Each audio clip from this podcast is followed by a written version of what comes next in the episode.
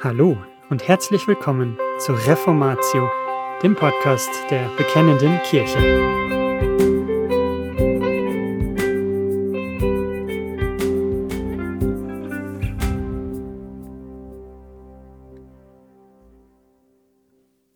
In dieser Folge lesen wir eine Wortverkündigung zu Jeremia 36. Geschrieben von Haniel Strebel und erschienen in der Ausgabe 65 im Jahr 2016. Gottes Wort richtet aus, wozu es gesandt ist. Haben Sie sich schon jemals redlich Mühe gegeben, jemanden, der Ihnen wichtig ist, von einer guten Sache zu überzeugen? Ein Kind, einen Enkel, einen Freund, einen Arbeitskollegen, einen Mitarbeiter oder einen Vorgesetzten? Womöglich haben sie sich zur Unzeit eingesetzt, Eifer bewiesen, gute Argumente eingebracht, Hingabe gezeigt oder gar Tränen vergossen. Sie mussten sich mit dem Resultat begnügen, dass alles vergeblich war. Verfolgen Sie mit, was Jeremia ungefähr im Jahr 600 vor Christus erlebte. Ich gebe zuerst die Ereignisse des Kapitels in eigenen Worten wieder. Über 20 Jahre nach seiner ersten Botschaft erhielt der Prophet Jeremia den Auftrag zur Niederschrift sämtlicher Prophezeiungen. Er hielt sie mit dem Ziel schriftlich fest, dass sie dem untreuen Volk Juda im Gedächtnis bleiben. Es sollte sich um eine der letzten Gelegenheiten zur Buße handeln, bevor Jerusalem eingenommen wurde. Nachdem Gott den Auftrag die Weissagungen aufzuzeichnen, gegeben hatte, erfolgte eine mühsame, über Wochen oder gar Monate sich hinziehende Niederschrift auf eine Buchrolle. Zeichen für Zeichen, Wort für Wort mussten aufgezeichnet werden. Da Jeremia mit einem Zugangsverbot zum Tempel belegt worden war, sandte er Baruch zum Verlesen der Buchrolle. Baruch machte sich immer wieder auf, um im Tempel die Schriftrolle dem vorbeieilenden Volk vorzulesen.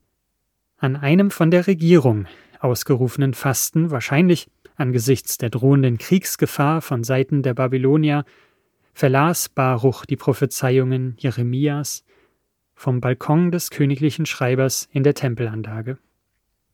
Der aufmerksame Sohn des Beamten brachte die Botschaft zu dem Gremium, das für die Regierungsgeschäfte mitverantwortlich war – Angesichts der klaren Gerichtsbotschaften wurden diese Männer von einem großen Unbehagen erfasst.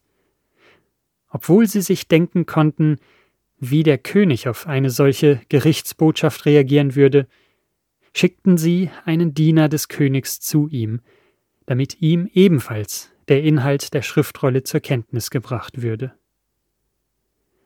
Aber das darin angekündigte Gericht durch die Babylonier passte nicht in das Konzept des verblendeten Monarchen. Stück für Stück zerschnitt er die Rolle und warf sie ins Feuer. Der außerdem vom König gegen die Verfasser ausgesprochene Haftbefehl blieb wirkungslos, denn Gott hielt seine beiden Diener verborgen. Jeremia bekam von Gott einen zweiten Schreibauftrag. Nur wenige Monate später eroberten die Babylonier Jerusalem. Wir lernen aus diesem Abschnitt, dass Gottes Wort ausrichtet, wozu es gesandt ist, entweder zum Segen oder zum Fluch. Wir stellen uns unter das Kapitel, indem wir es aus zwei Blickwinkeln betrachten. Erstens aus der Sicht von fünf Beteiligten, zweitens geben wir Acht auf die drei Phasen, die die Botschaft Gottes durchläuft. Zwei Reaktionen auf Gottes Botschaft dafür oder dagegen. Im Blick auf die fünf Beteiligten achten wir zuerst auf Jeremia. Er stammte aus einem priesterlichen Geschlecht. In jungen Jahren hatte ihm Gott einen Dienst aufgetragen.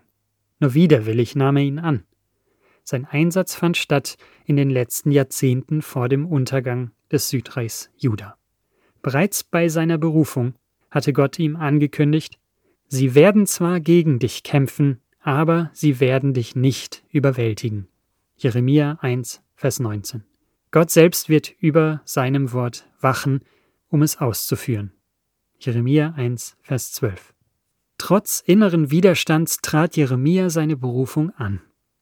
Er scheute sich nicht, sich auch im Vorhof des Tempels hinzustellen und auf den schrecklichen Gesetzes- und Bundesbruch hinzuweisen. Jeremia 7. Er stellte die gesamte Führung des Volkes an den Pranger. Priester, Propheten und Könige. Zum Beispiel in Jeremia 23. Ebenso verkündete Jeremia das Exil, dann aber auch die Wiederherstellung der Nation. Zum Beispiel in Jeremia 29 bis 31. Der Widerstand der Hörer gegen diese Botschaft übertraf alle Befürchtungen. Jeremia erlebte nicht nur die Ablehnung des gesamten judäischen Establishments, seine eigene Familie trachtete ihm nach dem Leben. Das alles stürzte ihn in eine tiefe Krise. Jeremia 12. Der Prophet nahm die rasante geistliche Abwärtsentwicklung nicht auf die leichte Schulter. Bei ihm führte sie zu großem persönlichem Leid. Der geistliche Zustand war so desolat, dass Gott ihm sogar verbot, weiter Fürbitte für das Volk einzulegen. Jeremia 15 In seiner Heimat war Jeremia nach 23 Jahren Prophetendienst ein Geächteter. Wahrscheinlich hatte er Zutrittsverbot zum Tempel. Jeremia 36, Vers 5. Seine Bewegungsfreiheit war eingeschränkt. Welche Aufgabe fiel ihm in dem hier berichteten Abschnitt zu? Er bekam den Auftrag, sämtliche Prophezeiungen seinem Diener Baruch zu diktieren. Dann musste er sich verbergen, um nach über einem Jahr die gesamte Diktierarbeit ein zweites Mal zu verrichten. Baruch Der Name von Jeremias Mitarbeiter bedeutet Gesegneter. Tatsächlich stand er im Dienst Jeremias unter dem Segen Gottes. Er war buchstäblich der verlängerte Arm Jeremias und sozusagen der stellvertretende Verkündiger der Botschaft. Aber die Vorstellungen, die er von Gottes Segen hatte, und der tatsächliche Verlauf seines Lebens, namentlich seiner Arbeit, klafften weit auseinander. Wir erfahren dies aus einer kurzen Botschaft Gottes aus demselben Jahr, die an den Entmutigten ging. Baruch reagierte darauf folgendermaßen O wehe mir, der Herr hat zu meinem Schmerz noch Kummer hinzugefügt, ich bin müde vom Seufzen und finde keine Ruhe. Sage zu ihm, so spricht der Herr, siehe, was ich gebaut habe, das breche ich ab, und was ich gepflanzt habe, das reiße ich aus, und zwar das ganze Land. Du aber begehrst für dich Großes? Begehre es nicht, denn siehe, ich bringe Unheil über alles Fleisch, spricht der Herr. Dir aber will ich dein Leben zur Beute geben an allen Orten, wohin du gehen wirst. Jeremia 45, Vers 3 bis 5. Offenbar hatte sich Baruch ein anderes Ergebnis seines Wirkens ausgemalt, Vielleicht hatte er eine Erweckung erhofft, wie sie wenige Jahrzehnte zuvor unter Josia stattgefunden hatte. Vielleicht hatte er sich auch eine bessere Arbeitsstelle ausgemalt. Gott wies ihn darauf hin, dass er in einer Zeit des Abbrechens und des Niederreißens lebte. Das heißt, es ist auf jeden Fall nicht eine Zeit, um große Dinge für sich zu begehren.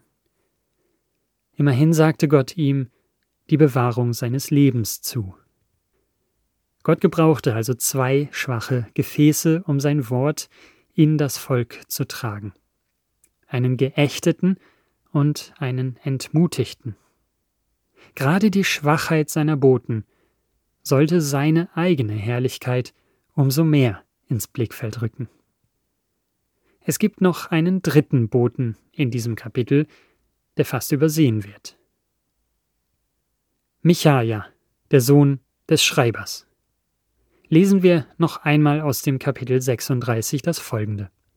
Michaja, der Sohn Gemarias, des Sohnes Schafans, hörte alle Worte des Herrn aus dem Buch, und er ging in das Haus des Königs, in die Kanzlei hinab. Und siehe, da saßen alle Fürsten.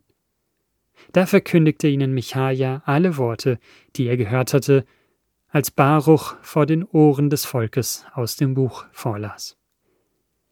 Jeremia 36, 11 bis 13. Wenn auch der königliche Beamte nicht zugegen war, diesem jungen Mann entging die Gerichtsbotschaft nicht. Er hätte sagen können, das geht mich nichts an, das fällt in den Aufgabenbereich meines Vaters. Aber nichts dergleichen. Er übernahm für den abwesenden Vater Verantwortung und brachte die Botschaft zu den Regierenden. Mutig berichtete er von den Prophezeiungen. So wurde er zum Verbindungsmann der die Botschaft ins Zentrum der Macht trug. Wie ermutigend ist dies für uns, die wir uns manchmal auch als unbedeutende Boten vorkommen mögen.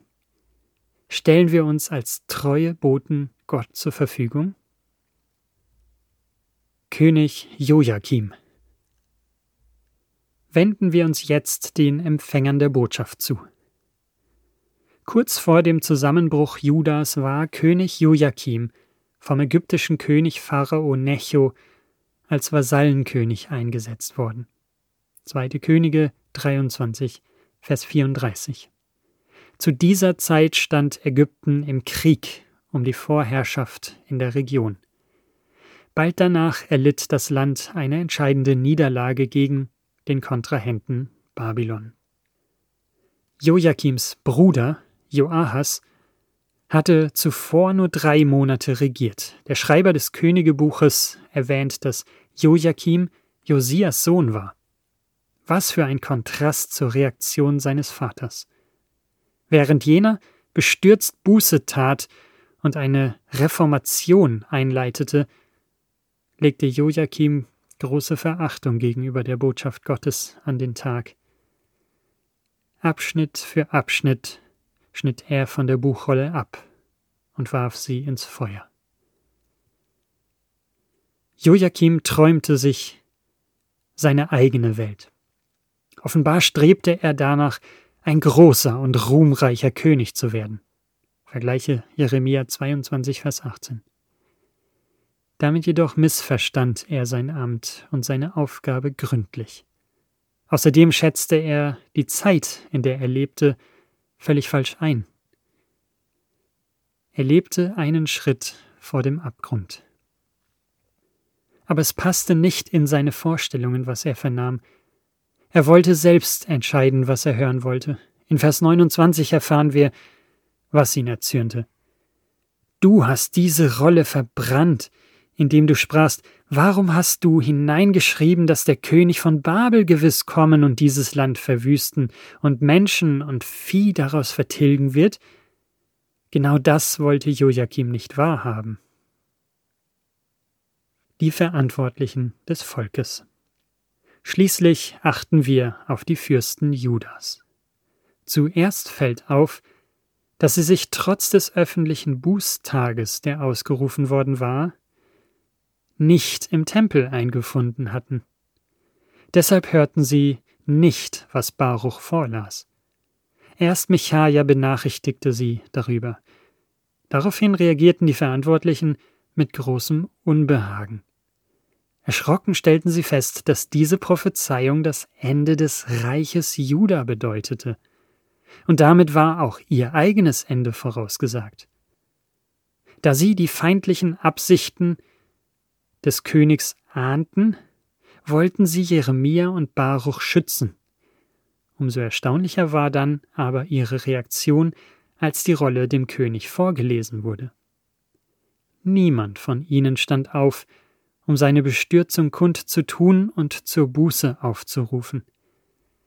Ein leiser, zaghafter Einspruch gegen das Verbrennen der Rolle war alles, was in der Gegenwart ihres Königs zustande brachten.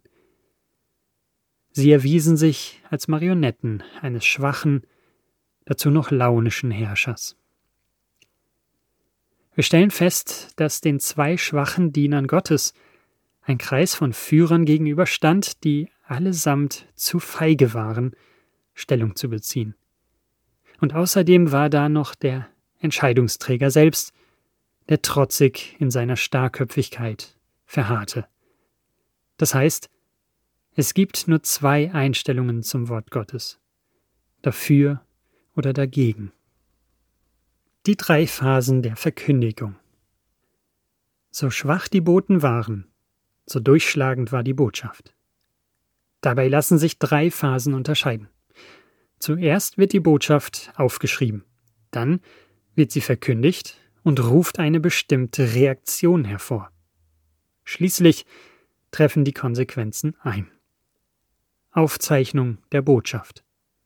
Über Wochen wurde Wort für Wort der Prophezeiungen auf einer Buchrolle festgehalten. Im Unterschied zu menschlichen Dokumentationen sind Gottes Worte nicht leer oder überflüssig. Gottes Worte erweisen sich immer als wahr. Sie treffen genau so ein, wie sie angekündigt worden sind. Verkündigung und Reaktion Gott schenkte das, was erforderlich war, um seine Worte dort auszurichten, wo er es wollte. Wie wir bereits sahen, setzte er dafür drei Männer ein: Jeremia, Baruch und Michaja.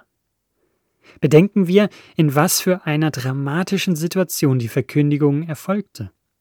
Angesichts der drohenden, von Babylon ausgehenden Kriegsgefahr hatte die Regierung ein öffentliches Fasten ausgerufen. Man stelle sich die Ironie vor. Das Volk bekniet Gott, das Unheil abzuwenden. Gott schickt seinen Diener, um die Menschen zur Umkehr zu rufen, doch das Volk hört nicht hin. Die Form stimmte, aber die Botschaft überhörten sie völlig. Zweimal Jeremia 36, Vers 3 und Vers 7 heißt es, Vielleicht werden sie hören. Manche haben aus solchen Wörtern wie dem vielleicht abgeleitetes gebe ein Zusammenspiel von göttlichem und menschlichem Willen. Sie meinen, zwar sei die Zukunft Gott bekannt, aber deren Verlauf hänge entscheidend von dem Verhalten der Menschen ab. Aber eine solche Argumentation fällt in sich zusammen, sobald wir die gesamte Heilige Schrift zu Rate ziehen. Es steht außer Zweifel, dass Gott den Ausgang kannte und alles lenkte. Siehe Jesaja 48, Vers 3 bis 8. Es geht dem Propheten Jeremia nicht darum, im Blick auf Gottes Allmacht Einschränkungen vorzunehmen. Vielmehr legt er den Finger darauf, dass jeder Einzelne aus Gottes Volk verantwortlich ist. Das Wort Gottes lehrt beides, sowohl Gottes umfassende, uneingeschränkte Vorsehung als auch die menschliche Verantwortung. Konsequenzen der Botschaft Wir sahen bereits, dass sich die Fürsten zwar einerseits unbehaglich fühlten, andererseits sich jedoch zu keiner Reaktion aufrafften. Hierin steckt eine ernste Mahnung. Es gab ein Unbehagen aufgrund dessen, was man nicht hören wollte.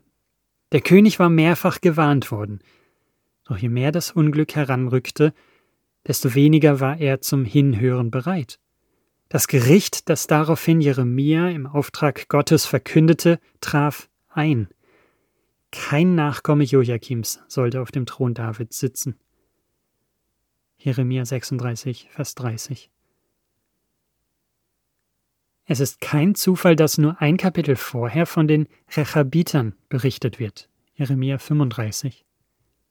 Diese Leute hatten über Generationen das Gesetz des Herrn beachtet. Über sie steht geschrieben, dass es ihnen nie an einem Nachkommen fehlen werde. In Gottes Wort stehen beide Konsequenzen nebeneinander. Fluch und Segen. Spannen wir den Bogen hin zum wahren Nachkommen Davids, zu Jesus Christus. In seiner Person war das Reich Gottes nahegekommen. Genau wie die Propheten rief er zur Umkehr von einem sündigen Leben auf. Wie bei Jeremia fielen seine Worte bei nicht wenigen Menschen auf unfruchtbaren Boden. Bald redete der Herr in Gleichnissen, um auf diese Weise die Zuhörer in Verstehende und Nichtverstehende aufzuteilen. Markus 4, Vers 12. Es traf damit ein, was bereits Jesaja vorausgesagt hatte. Menschen hörten das gute Wort Gottes, aber sie verstanden es nicht. Dieses Unverständnis betraf nicht nur die Volksmengen, sondern auch seine eigenen Jünger. Oftmals begriffen sie die Botschaft ihres Herrn gar nicht oder völlig falsch. Als Jesus sie vor der Lehre der Pharisäer und Sadduzäer warnte und vom Sauerteig sprach, verstanden sie diesen Hinweis nicht und interpretierten ihn falsch. Der Sohn Gottes musste sie zurechtweisen. Versteht ihr noch nicht und begreift ihr noch nicht? Habt ihr noch euer verhärtetes Herz? Ihr habt Augen und seht nicht, Ohren und hört nicht. Markus 8, Vers 17 und 18. Dreifache Anwendung. Auch unsere Verkündigung des Wortes Gottes gründet sich auf der Verheißung des dreieinen Gottes und hat das vielleicht einer menschlichen Reaktion im Blick. Wir öffnen Gottes Wort auf Hoffnung hin. Seien wir ermutigt, sein Wort wird unter Garantie Wirkung hinterlassen. Geben wir mutig Zeugnis davon. Seien wir jedoch nicht überrascht, wenn Menschen nicht hören wollen. 2. Korinther 2, Vers 16. Manche Menschen verhalten sich wie die Fürsten Judas. Wenn sie Gottes Wort hören, wird ihnen irgendwie unangenehm zumute. Sie merken, dass an diesen Worten etwas dran ist. Aber bedenken wir, angesichts des Wortes Gottes zu erschrecken, ist nicht schlecht. Doch es reicht nicht aus. Es ist verheerend, wenn innerhalb der Führungsriege eines Volkes zwar Einsicht für Gottes Wahrheit vorhanden ist, aber jeglicher Wille zum Handeln fehlt. Gottes Wort gilt unabhängig von menschlicher Einschätzung. Wir sehen uns selbst häufig eher als kleine Götter. Wir meinen, unsere Vorstellungen und Pläne seien für unser Leben maßgeblich. Machen wir uns nichts vor. Unser Leben liegt nicht in unserer Hand. Ob wir Gottes Wort Beachtung schenken, ob wir ihm überhaupt Wahrheitsgehalt beimessen, verändert sein Wort um keinen Millimeter. Das Kapitel Jeremia 36 stellt jeden von uns vor die Frage, wie reagiere ich, wenn mich Gottes Wort überführt? Lassen Sie uns dafür beten, dass wir so reagieren, wie Martin Luther es im kleinen Katechismus in der Erklärung zum dritten Gebot schreibt.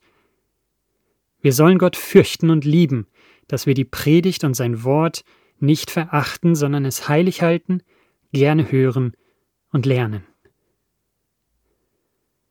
Vielleicht werden die vom Haus Juda auf all das Unheil hören, das ich ihnen anzutun gedenke, und umkehren, jeder von seinem bösen Weg, so dass ich ihnen ihre Missetaten und ihre Sünden vergeben kann.